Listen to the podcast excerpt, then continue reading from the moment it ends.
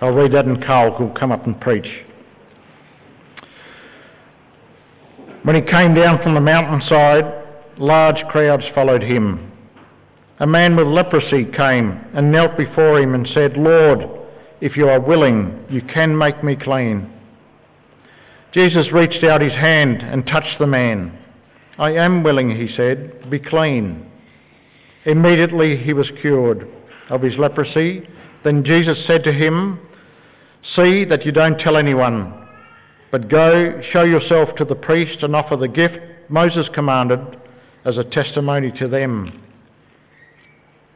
When Jesus had entered Capernaum, a centurion came to him, asking for help. "Lord," he said, "my servant lies at home paralysed and in terrible suffering." Jesus said to him, "I will go and heal him."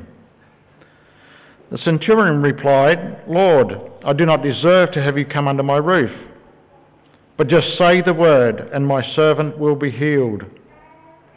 For I myself am a man under authority, with soldiers under me. I tell this one, go, and he goes, and that one, come, and he comes. I say to my servant, do this, and he does it."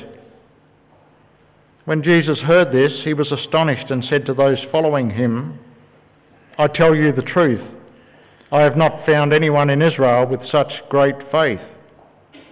I say to you that many will come from the east and west and will take their places at the feast with Abraham, Isaac and Jacob in the kingdom of heaven.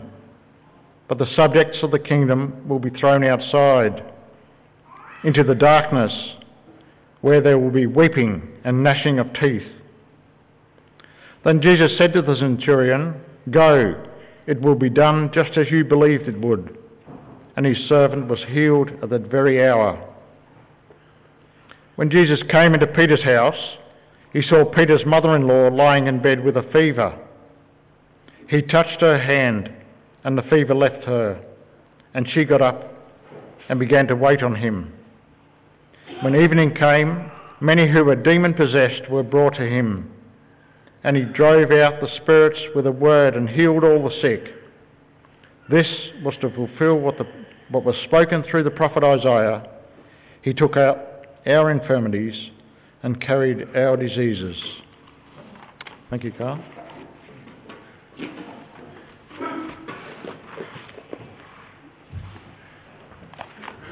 Thanks, Will. And uh, thanks for the reminder that it's Father's Day today as well, so I know uh, I know that I have to ring my father. Uh, actually, I was I was reminded yesterday, actually, somewhat embarrassingly, as I went to uh, as I went to the shops. And uh, I bought a bow tie and a box of hankies. And I took them to the counter and uh, the guy said, "Late Father's Day present, hey?" And I had to explain to him that actually the bow tie and the hankies were for me and not for my father. But that's another story. Well, uh, no doubt you uh, might have seen the, uh, the title of the sermon uh, in the bulletin this morning, the leaflet this morning, "The Shape of Biblical Faith." And Uh, this morning what I hope to do uh, as we look at uh, this part of the book of Matthew is to try and ask the question and answer the question, I guess more importantly, what is biblical faith? What is faith?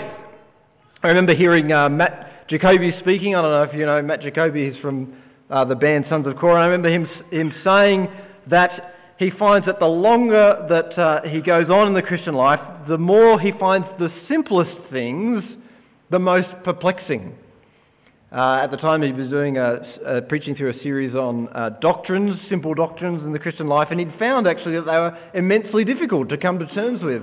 And, and it's strange, isn't it, that something as, as rudimentary, as, as important, as, as crucial as faith sometimes can actually be very intangible and hard to understand and hard to put our finger on. If you asked someone on the street what faith was, you'd probably get a whole range of different answers. Uh, some people might say that faith uh, is what, what you need when you can't know something for certain. So, you know, if uh, if the facts don't go there, then what you need is faith uh, to get you there. Uh, so faith sort of is, is nothing more really than a good guess. Uh, for others, faith is the thing that keeps you going. It's the thing that you believe to get you through the difficult times. Believe in yourself, you know, believe uh, whatever it is. Uh, and so faith is, is little more than, uh, than a psychological trick uh, you know, to help you get through life. There too, I think of the more common secular definitions of faith, but what does the Bible say that faith is? Well, Matthew uh, uses these events in chapter eight, uh, these events in Jesus' life, to explain to us, to describe to us, to show to us what biblical faith is. Uh, actually, uh, chapter eight in Matthew is the first time that faith is even mentioned in his gospel, and over the next two chapters, chapters eight and nine, it's mentioned a total of six times. These, these two chapters, uh, all up, uh, are really designed to show us what faith is and to show us who Jesus is. And this morning we're going to look at these three sections uh, and try and understand the shape of biblical faith. The first thing I think that this uh, passage tells us about biblical faith uh, is that great assurance, that assurance of faith is not of the essence of faith itself. Great assurance is not of the essence of great faith. In the first account, uh, this leper comes up to Jesus, he kneels before him and he says these words, "Lord, if you are willing, you can make me clean." The words of the leper are, are a very simple statement of faith. He has no doubt that Jesus is able to heal him uh, from his uh, disease, but he doubts, his concern is whether or not Jesus will heal him. Uh, we might be tempted to understand the leper's words as a lack of faith. Uh, we might think that he ought to have believed from the outset that Jesus was willing. Uh, if he was our friend, we might say something to him like, "Believe, just believe and it will happen." But notice that it was to this hesitant faith that Jesus responded. The words of this leper, I think, are so helpful for us because they, they guard us from taking a misstep over what biblical faith really is. Uh, the, the, the leper doesn't come to Jesus and say, "I believe you've already made me better." Uh, he doesn't say to Jesus, "I know, Jesus, that you're about to make me well." The faith which Jesus responds to is not believism, it's not believing really hard that God will do it. Rather, the, the faith of this leper was merely the faith to believe that Jesus was powerful enough to help, the faith to believe that he was utterly dependent on Jesus' mercy, would Jesus do it or not, and the faith to come to Jesus and ask for help. And even though it was mixed with doubt and uncertainty on whether, regarding whether Jesus was willing to do it, Jesus responded to the faith of this leper. One of the great things that the seventeenth century Puritans uh, realised was that faith and assurance of faith were two different things. They weren't the same thing. They realised that it was possible to trust in Jesus uh, and to be saved and yet doubt your own salvation. They realised it was possible to be truly saved and yet not be full of conviction about that, to not be full of joy about that. They also realised that to not have assurance was not the ideal. Assurance, they understood, was, was a precious jewel in the Christian life. I've got a, a book on my bookshelf by one of the Puritans called Heaven on Earth. It's about assurance. He's saying that, that one of the great ways of experiencing the realities of heaven here on earth is to have assurance that we are saved. Assurance is the path to joy and the path to usefulness as well. It's hard to be useful uh, in the gospel if we don't know that we're saved, if we don't have any joy about the gospel. So the Puritans realised that assurance was, was important, but they also realised that it was possible to be truly saved and yet not be convicted of that, not be full of joy. You might desperately hope for salvation from Christ. You might know that it's in Christ alone and yet doubt whether or not that belongs to you as well. One of the great statements ever written on the subject of assurance of salvation is from the Westminster Confession of Faith, which was written about the same time. Uh, and I think it's probably one of the best things ever written about anything ever, uh, which is a big call. But let me read a few bits uh, from it about what it says about assurance of faith. Uh, First it says, oh, it says a few other things first, anyway, but in the third point it says, "This infallible assurance of faith does not so belong to the essence of faith, but that a true believer may wait long and conflict with many difficulties before he be a, be a partaker of it. That is, faith and assurance are not the same thing, and it might actually be a long time before a true believer finds that assurance of, of faith. Then goes on to say, true believers may have the assurance of their salvation in many ways shaken, diminished, and intermitted, as by negligence in preserving it, by falling into some special sin which wounds the conscience and grieves the spirit, by some sudden or vehement temptation, by God's withdrawing the light of his countenance and permitting even such as fear him to walk in darkness and to have no light. Yet they are never utterly destitute of that seed of God and life of faith, that love of Christ and the brethren, that sincerity of heart and conscience of duty, out of which, by the operation of the Spirit, this assurance may in due time be revived, and by the which, in the meantime, they are supported from utter despair. Do you see what it's saying? It's saying that, that, this, that this assurance of faith may be shaken by all kinds of things, by God allowing us to go through great trials, through great difficulties, through some kind of sin, through our negligence in, in seeking after assurance of faith. But yet, in the meantime, there are still those, those hints of faith, love of the brethren and, and, and hungering after Christ, and the hope that that assurance might in due time be revived. Well, maybe you find yourself uh, in that condition, a lack of assurance. Maybe you find yourself in the condition of this leper. You might have no trouble believing the facts of the gospel, no trouble believing that Jesus is the Son of God, no trouble believing that salvation is in Christ alone, by faith alone. No trouble knowing that you're a sinner, that your only hope is the mercy of God. You might have no trouble believing that.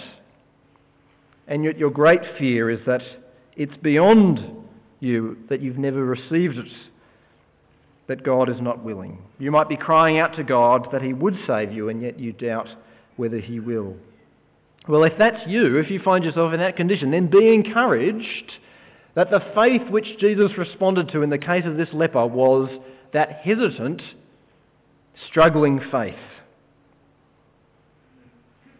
In fact, somewhat ironically, I think that even though to us the faith of this leper looks small, the faith of this leper contains those great hallmarks of faith. That is, faith to believe in the power of God in Christ, faith to believe that he has no right to salvation, and faith enough to come and ask for help. It's not great conviction which saves us, it's the power of God and the mercy of God which saves us. And all we need to do is ask for it from Jesus Christ. And if you uh, lack assurance then uh, that Jesus is willing to save you, then be encouraged as well by Jesus' words to the leper. Jesus says, I am willing, be clean. The Bible uh, goes to great lengths to show us that not only is Jesus powerful, but he is willing to save. Jesus is willing to heal the, this leper. The Bible tells us also that God doesn't want anyone to perish, but that all might come to repentance. Or in John six, Jesus says, whoever comes to me, I will never drive away. And Jesus only just said in the Sermon on the Mount, ask and it will be given to you, seek and you will find, knock and the door will be open to you. If you doubt the mercy of God, then be encouraged that he is willing, and keep seeking him and keep pursuing him and keep coming to Jesus, who will not turn you away. So I think that's the first thing that these uh, stories tell us, these accounts tell us about the nature of biblical faith. They remind us that assurance is not of the essence of faith. But secondly, I think they show us that uh, biblical faith recognises Jesus' authority. Uh, in the second episode, uh, a centurion comes to Jesus because uh, his servant is sick, the centurion's servant is sick, and when Jesus hears that, he offers to go and to heal the servant. Uh, and the centurion says, no, I'm not worthy enough for you to come, uh, just say a word and my servant will be healed. Uh, and Jesus describes these, these words of the centurion that he speaks to Jesus as some of the words are the greatest words of faith that is ever heard. Listen to what Jesus says about the centurion's words. In verse ten, I tell you the truth, I have not found anyone in Israel with such great faith. Well, what were the words of great faith which the centurion spoke? Verse eight, centurion says, Lord, I don't deserve to have you come under my roof, but just say the word and my servant will be healed. For I myself am a man under authority with soldiers under me. I tell this one, go, and he goes, and that one, come, and he comes. I say to my servant, do this, and he does it. I suspect if you were to ask most people to give you words of great faith, they probably wouldn't come up with words like these. You know, if you were to say, what are words of great faith, you probably wouldn't pick on the centurion's words. I'm a man under authority. What's going on? How are these words of the centurion's such words of great faith? What uh, confuses us, I think, at one level is uh, his words, I'm a man under authority with soldiers under me. Uh, it sounds a little bit like he's not claiming anything more than, uh, I have people who tell me what to do, I tell other people what to do. Jesus, I know that uh, you can tell things, to, tell people what to do and it will happen, tell the creation to do what to do and it will happen. Uh, it sounds like that's the kind of the level of the comparison. But what this centurion is actually saying is, is he's claiming something about his status as a soldier in the Roman army. Uh, he's claiming in particular that he had a an authority delegated to him. Uh, so the Emperor of Rome had delegated to him as a Roman centurion an authority to act on behalf of the Roman Empire. That's why uh, his soldiers listened to him. Uh, I don't know about you, but I give orders to people all the time. Uh, and no one ever follows them. No one ever listens to me. Uh, I think my mum had that same problem at home as well. She'd always be t- telling uh, us children what to do, and no one ever listened. Well, that's not true. But, but you know what it's like. No one ever listens. Well, why did, why did they listen to the centurion? They listened to the centurion because he was speaking with the authority of Rome. To, def, to defy him was to defy the Roman Empire and to, de, to, to defy the Roman Emperor. He, he spoke not with his own authority, but with a delegated authority. And in the same way, the centurion understands something similar about Jesus. He understands that when Jesus speaks, he's not speaking with his own authority, but just the authority of a man. He's speaking with the authority of God. Who else can speak and creation listens? Who else but God can speak and creation listens? And in the same way, the, the centurion understands that when Jesus speaks, God speaks as well. What makes this centurion's words great faith is not just that he thought that Jesus could heal his servant at a distance. I mean, that's a minor miracle in itself, to believe that. But what this, the, the great thing that this centurion understood was that Jesus spoke with the authority of God. Jesus' own, own people, the Jews, uh, didn't. Many didn't believe that. They didn't receive uh, God's words about Jesus. But this centurion, this Gentile Roman centurion, understood more about the identity of Jesus than many others did. If the first reality of biblical faith then was the distinction between assurance and faith, the second great reality of biblical faith is that it recognises the source of Jesus' authority. What makes faith great? We might be tempted to answer that what makes faith great is great conviction, but we've already seen that in the first point, that, that, that that's not right. We might think that a sign of great faith is great acts for God, great, great works on God's behalf. But Jesus' answer, I think, is surprising. What makes faith great? It's recognising that Jesus speaks with the authority of God. It's almost pedestrian, isn't it? It's almost a bit ordinary. But Jesus says that's what makes faith great. To see that Jesus, to believe that Jesus speaks as God himself. Maybe another way of saying is, is that biblical faith is less about faith itself than about the object of faith. About it's more about Jesus than it is about faith. These two chapters of Matthew, as I said, are all about faith, but they're also all about Jesus. That's because the very cornerstone of our faith is understanding and believing and appropriating the truth of Jesus' identity. Our instinct is to examine our faith. But Matthew encourages us to understand who Jesus is and to trust him. Our instinct is to, to lower our eyes. But Matthew encourages us to, to lift our eyes and to see Jesus and to focus on him. Our instinct is to think that our sin is insurmountable and, and beyond uh, repair. But the reality is that Jesus can make us clean if he is willing, and he is willing if we ask him. Our instinct is to think that we need some special experience of God, some special encounter with God.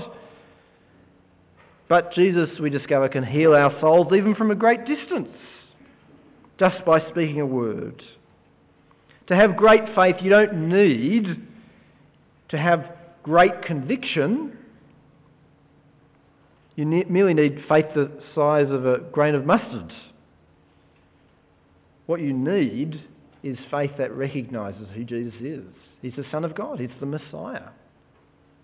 And faith enough to ask him to save you. The centurion's faith was great not because he believed more intently than anyone else, but because he recognised Jesus' incredible authority more truly.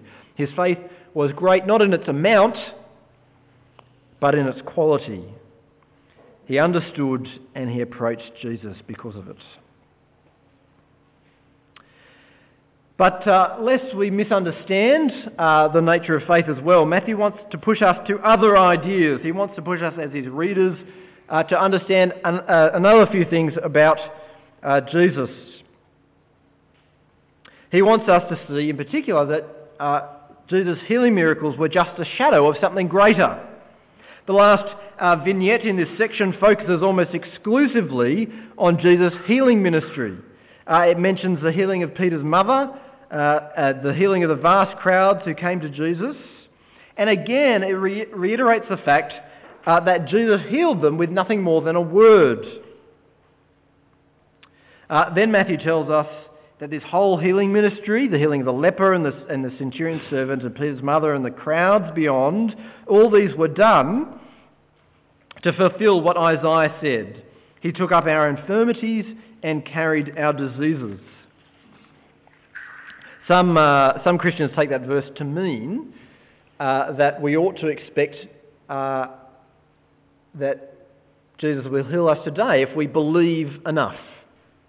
Uh, not only does that misunderstand the nature of faith that we've seen, that's not about great conviction, but it also misunderstands, I think, what Jesus, uh, what Matthew is trying to show us here about Jesus.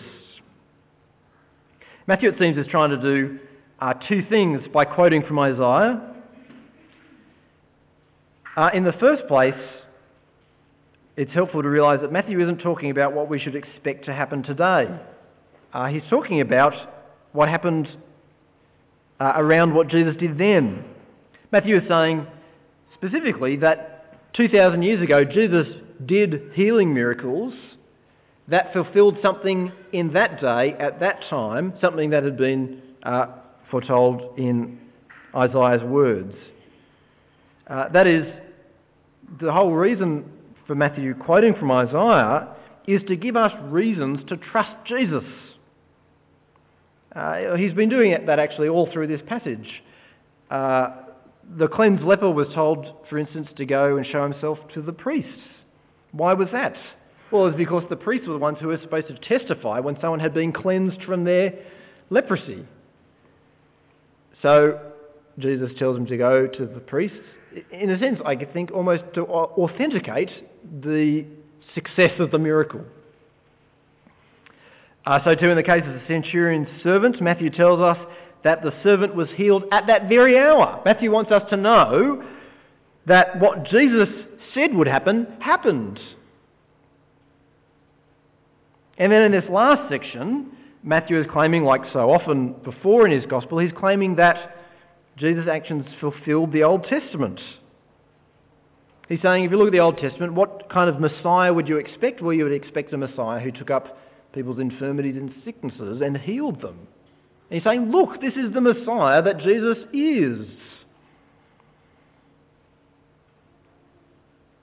It's important to see that the kind of faith that Matthew is encouraging us to have, that the Bible is encouraging us to have, is not a leap of faith kind of faith. It's not faith contrary to facts. That's what uh, that's what faith means more often in, in our society. But Matthew is saying, look, there's good reasons to believe in Jesus. The kind of faith that the, the Bible puts up for us to have is not so much faith in the sense that we think about it, but trust. And when you trust someone, you trust them because they're trustworthy, don't you? You'd be an idiot to trust someone, quite frankly. You'd be an idiot to trust someone who you had no reason to trust.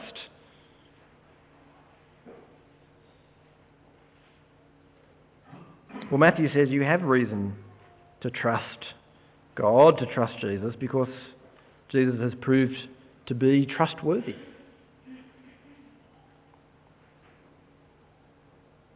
So, we've seen that great assurance is not of the essence of biblical faith. We've seen that biblical faith recognises the authority of Jesus. And now Matthew reminds us in the way that he presents his material that biblical faith is rational faith. It's rational evidence-based faith. The second thing and the last thing which Matthew tells us about uh, biblical faith, the second thing that he does uh, in this quote from Isaiah is to help us to see past the miracles to the great significance uh, of who Jesus is and what he's doing. Matthew helps us to see uh, what these miracles uh, say about the kind of Messiah that Jesus is. The quote that Matthew gives is uh, taken from Isaiah fifty-three, that great Old Testament passage famous for its description and depiction of a suffering Messiah. It describes in Isaiah fifty-three a Messiah who is rejected and despised by men, a Messiah who takes upon himself the sin of the people, a Messiah who is stricken by God and afflicted, a Messiah who is cut off from the land of the living, a Messiah who is cut off and yet who lives and through whom God creates uh, a new people. What Matthew is doing is showing us that Jesus' healing ministry points beyond healing to something even more foundational. It's pointing to forgiveness of sins and reconciliation with God. You see, it's not that Jesus is disinterested in sickness and disease. That's not it at all. Jesus is, is obviously intensely interested in sickness and disease. He's healed the leper, he's healed the centurion's servant, he's healed uh, Peter's mother and, and, and a whole crowd of people. But sickness and, and disease are symptoms of a deeper reality, of a deeper uh, sickness, of a deeper disease. Sickness and suffering are symptoms of the sin which bars us from God. It's because of sin that our world is cursed, and Jesus has come to deal with both sin and disease by dealing with sin. Jesus takes up our sicknesses and our diseases by taking up the root cause, which is sin, and nailing it to a tree. What Matthew wants us to see is the kind of Messiah that we ought to believe in. Jesus is not a Messiah who, who, uh, who helps us simply when we're sick and helps us to get better. He's not just a, a doctor. And he's not less than that either, actually. But more importantly, Jesus is a Messiah who deals with our sin and guilt and rebellion against God. Biblical faith recognises that most fundamentally of all, Jesus is the Messiah who takes up our sin. And we, we need to never forget that. We must never forget that our greatest need, our most pressing need, is for our sin and rebellion against God to be dealt with. It's not our trust uh, in Christ for healing from sickness uh, that will save us. You might trust in Christ immensely for the, the kind of things of everyday life. You might trust in, in, in God uh, to help you get through your work this week. You might trust in God when you're sick to, to help you get better. You might trust in God to help you be uh, a good parent. Uh, you might trust in God for all kinds of things. But if you don't trust in Christ for the forgiveness of sins and reconciliation with God, then whatever kind of faith you have, it's not biblical faith. Now, at the end of the day, the faith which saves is a faith which not only recognises our dependency on the kindness of God and the mercy of God, and a faith which recognises the authority of Jesus, but it's also a faith which recognises that the mission of Jesus is to save us from our sin, from the guilt of sin and from the power of sin, by dying on the cross and by raising us to life. Those are the great hallmarks of biblical faith. Let me pray.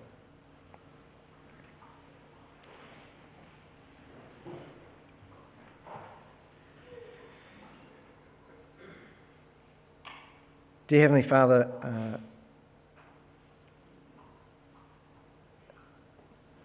it's amazing how sometimes the most fundamental things can be the hardest to grasp. Lord, help us to understand the nature of faith. But Lord, more than that, help us to understand the object of our faith, who is Jesus Christ. Lord, help us to see his willingness to save, his authority to speak as your majestic Son, his ability to deal with our sin and our rebellion against you and our lovelessness for you. Lord, help us to see all those things that we might have reason to trust him and to believe in him. Father, keep us from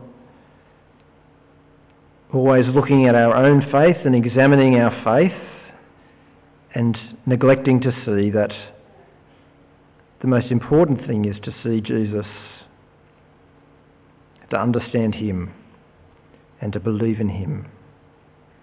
Lord, we pray for those who struggle with the assurance of salvation.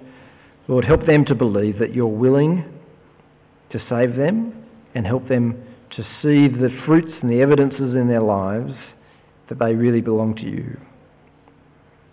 And Lord, in the meantime, help them to keep seeking you and to keep uh, pursuing you and to keep pounding on the door of heaven,